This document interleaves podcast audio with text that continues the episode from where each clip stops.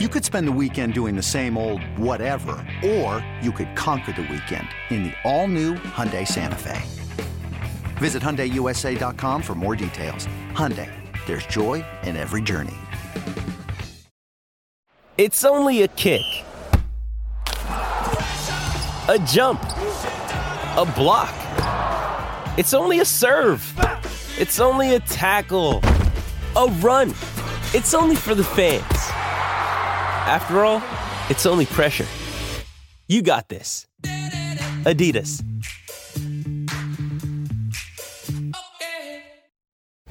When you're a 415er, 415, you're all about your San Francisco 49ers. And this is where you need to be for news, analysis, and, and, and more. And more. Welcome to the 415, hosted by Evan Gidding and Marc Grandy.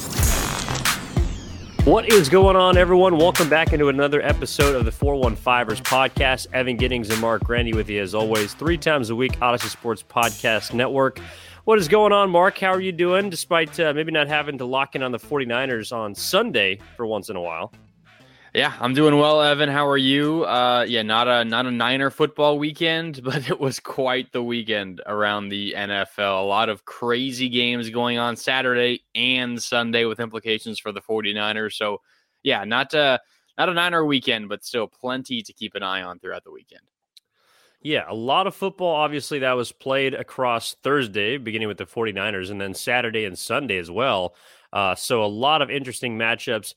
For the 49ers, of course, they are fixated on the NFC. And right now, uh, after a, a, Sunday or Saturday thriller between oh, uh, oh, the Vikings and the Colts, technically, Marc, your prediction is, is not. Um, has not come to fruition just yet, but it felt like it was teetering on the side of the 49ers becoming the two seed. That was the game that everyone had their eyes on, I think. And uh, it just so happened to me maybe the second most exciting finish of the weekend.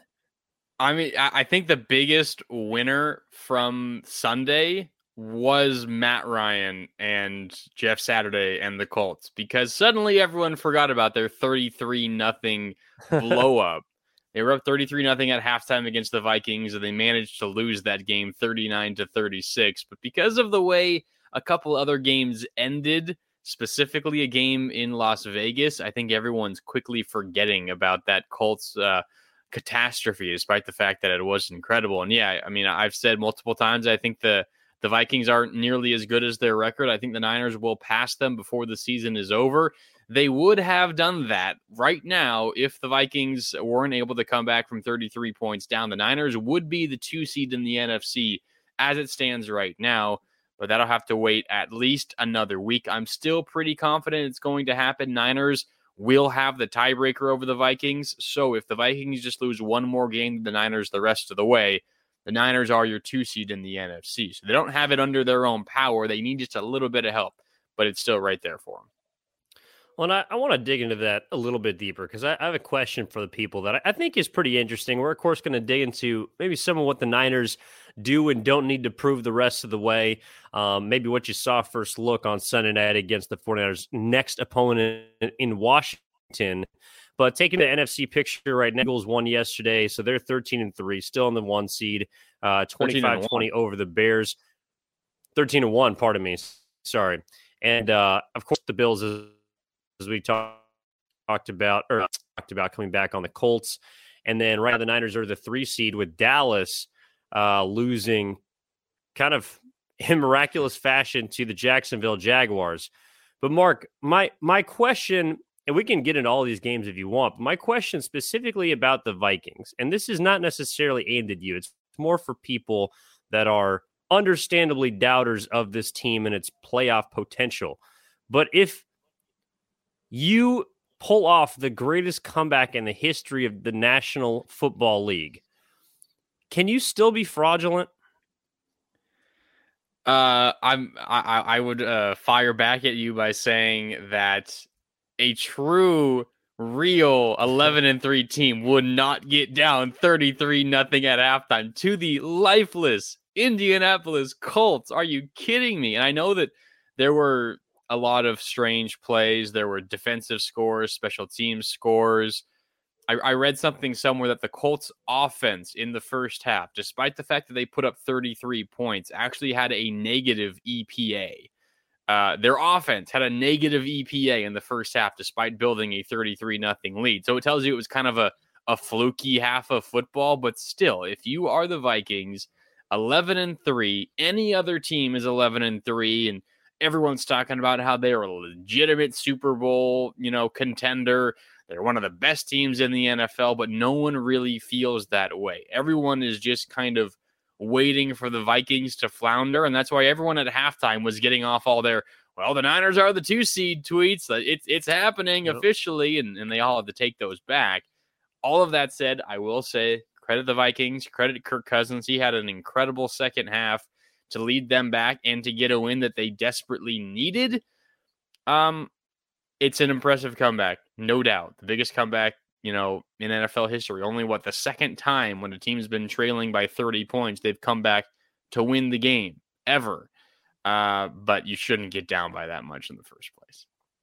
Yeah, no, I, I agree with you. Although I will say, I think of the 33 points, the Indianapolis Colts scored one offensive touchdown it was it was pretty amazing. Like they they could have put up probably 60 in that game. Like if they had had any sort of uh any sort of offense, any sort of defense. But Jeff Saturday, that's an L. Uh, but honestly, if I mean if we're being real, that feels like a, a come from behind loss that uh a first year head coach with no head, head coaching experience is probably destined for at some point. Yeah. But I, I just thought it was interesting. Like, yeah, Kirk Cousins is I wouldn't consider him, you know, a captain comeback kid in, in any sense of the term. And yet this guy's got like seven game winning drives this year because the I, Vikings are constantly coming from behind. And now, Mark, finally, finally this season, they have a positive point differential. Wow, that's big for the Vikings. We'll see Plus how long two. it lasts. I was curious how this game was going to shake out because it was a Saturday game, standalone game, no other game going on. Shut up, it was Jeff.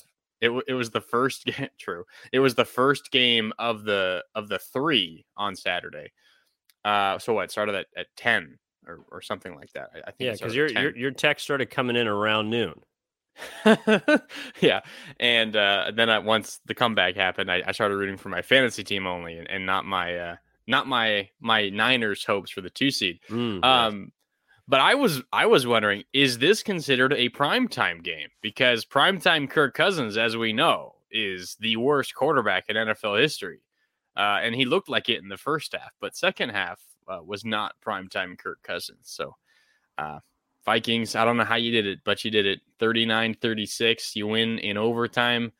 Uh, and they had a they had a, a, touchdown taken away from them as well. They ended up getting it and tying it, but after the Colts fumbled, the, the Vikings picked up the ball and, and ran it all the way back for a touchdown. Uh, but they didn't call it a fumble on the field and they blew the play dead on a review. It was a fumble, but since they blew the whistles and blew the play dead, they could not uh, allow the, the, the return for a touchdown to stand. So it looked like the Vikings were going to, you know, get a really tough break, but they end up scoring anyway and tie the game and force overtime, and they win, and the rest is history. So kudos Minnesota for winning a game you should have won. Um, but maybe this is something that, that kind of wakes them up because you don't often come from behind by 33 to win a game. With threats to our nation waiting around every corner, adaptability is more important than ever. When conditions change without notice, quick strategic thinking is crucial. And with obstacles consistently impending, determination is essential in overcoming them. It's this willingness, decisiveness, and resilience that sets Marines apart. With our fighting spirit, we don't just fight battles, we win them. Marines are the constant our nation counts on to fight the unknown. And through adaptable problem solving, we do just that. Learn more at marines.com. No, and not often as you kind of laid out, you fall behind by 33 points yeah. in a game. Uh, as far as the rest of the NFC teams, again, yeah, the Eagles are still at the top. The the Cowboys lost to the Jaguars, and that that was a a thrilling game as well. Marc, um, I, I don't know necessarily how it how it affects how I look at Dallas though, because honestly, I like I, I thought Jacksonville was going to be a lot better than it was or that it's performed so far this year. But they're they're kind of a feisty team and and one that is now beginning to heat up with Trevor Lawrence. Like he threw like four touchdowns yesterday. Um, and then, of course, the Sunday nightcap game with now the team that the Niners would be playing if the playoffs started today, and the New York Giants beating up on the Washington Commanders. Um, did did you kind of see anything or take anything away from those games as far as you know playoff positioning? Um, teams that you did and didn't fear before. Did anything really change at all for you as far as the 49ers are concerned? Uh, specifically about the Giants and Commanders, no, I don't think the Niners are scared of either of them. Uh, assuming that's the first round matchup, which is is very likely, considering Dallas has uh, basically a two game edge on on the six on the six seeded Giants at the moment. They're relatively locked into the five, um, and then it's just a matter of who's six and who's seven. Uh, Giants, Washington is how it currently stands. Then Seattle and Detroit. Detroit suddenly seven and seven. The fighting damn Dan Campbell's. Don't uh, don't forget about them. They have a chance to, to make the playoffs for the first time in a while. But no, I mean, I don't think the Niners should be too scared of the Giants or Washington. That would be a home game in, in the first round. Uh, even if the Niners get up to the two seed, they'll likely, you know, still play one of Giants or Washington. Again, the other opportunities, the other possibilities are Seattle and Detroit. I think with the Niners defense, any of those teams aren't going to be scoring many points against the 49ers. Maybe the one exception is Detroit. They can really put up points. Um, and they are quality defenses, but the Niners get to be at home. Um, and they're going to be, you know, prepping for for a game like that uh, for a while, knowing knowing who's their potential opponent. So I, I didn't really see anything that scares me all too much. The Giants front yesterday really beat up Washington's offensive line. Uh, Kayvon Thibodeaux, the, the rookie, was incredible. He had a strip sack that he returned for a touchdown. Um, but no, I, I don't think the Niners should be all too scared of that. And the first round isn't really going to make a difference whether you're the two or the three. It's who you might play in the second round of the playoffs where that comes that comes to fruition. So first round, I don't think the Niners have too much to worry about. Yeah, I, I did see kind of a running theme throughout some of these games, which is – and not all of them were, were cold weather games. I mean, we're looking at New York, Detroit, they're outside. Um, we're looking at Philly and Chicago. That's a cold weather game.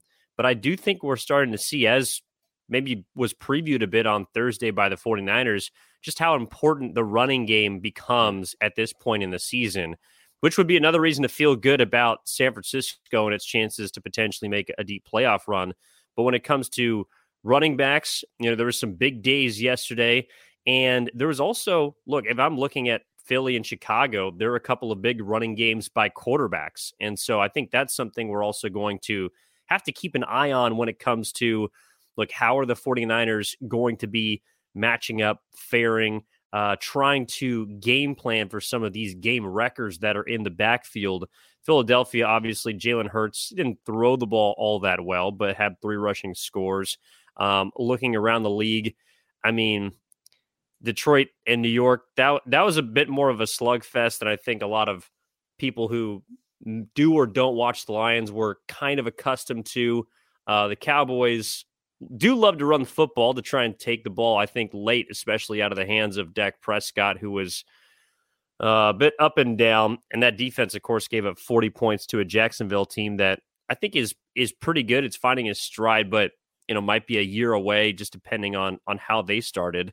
Um, even teams like the Chiefs, Marc, are really using both of their running backs, Isaac Pacheco and then Jerick McKinnon had another big day for Kansas City. So it, it, does seem like whether it be because of the weather has turned, whether because teams are starting to try and play more physically and impose their physicality on opponents, um, the running game has become, I think, maybe even more prevalent than it was early on this season when we saw the offenses and overall point totals go down. Yeah, I agree with you. And uh, we've talked about this uh, a number of times throughout the season. I remember having conversations about, you know, are the Niners kind of built for postseason football? And I think we had a little bit of a disagreement, but I think we generally both agree that the Niners tend to be better at the things that you you usually need to do well in the postseason: run the ball and and play defense. Um, And, you know, on the flip side of running the ball, it's being able to stop the run. And recently, the Niners have been really good at that as well. Part of that is because they've built some leads. But you look at the last three games, uh, Miami totally got away from the run. Same thing with Tampa Bay. And in Seattle, Kenneth Walker, their fantastic rookie running back, had some success, had one relatively big run, but besides that, did not run the ball all too well either. So, you know, postseason football, as you mentioned, you get in cold weather games, you're playing against really good defenses that that limit the passing attack. And, and for the Niners specifically, you're being led by a rookie quarterback who doesn't have much experience throwing the ball might be tough. So you're going to have to to lean on your run game, and Niners have been really good at that. And then, of course, on the flip side, limit uh, opponents' run game, and, and they've been good at that as well. So I think the Niners still a, a few weeks here before they get into the postseason, but I think the Niners are set up as well as any team in terms of what they're doing well at this moment, which is usually what you need to to do well for postseason success. I think they're set up really well heading into the postseason.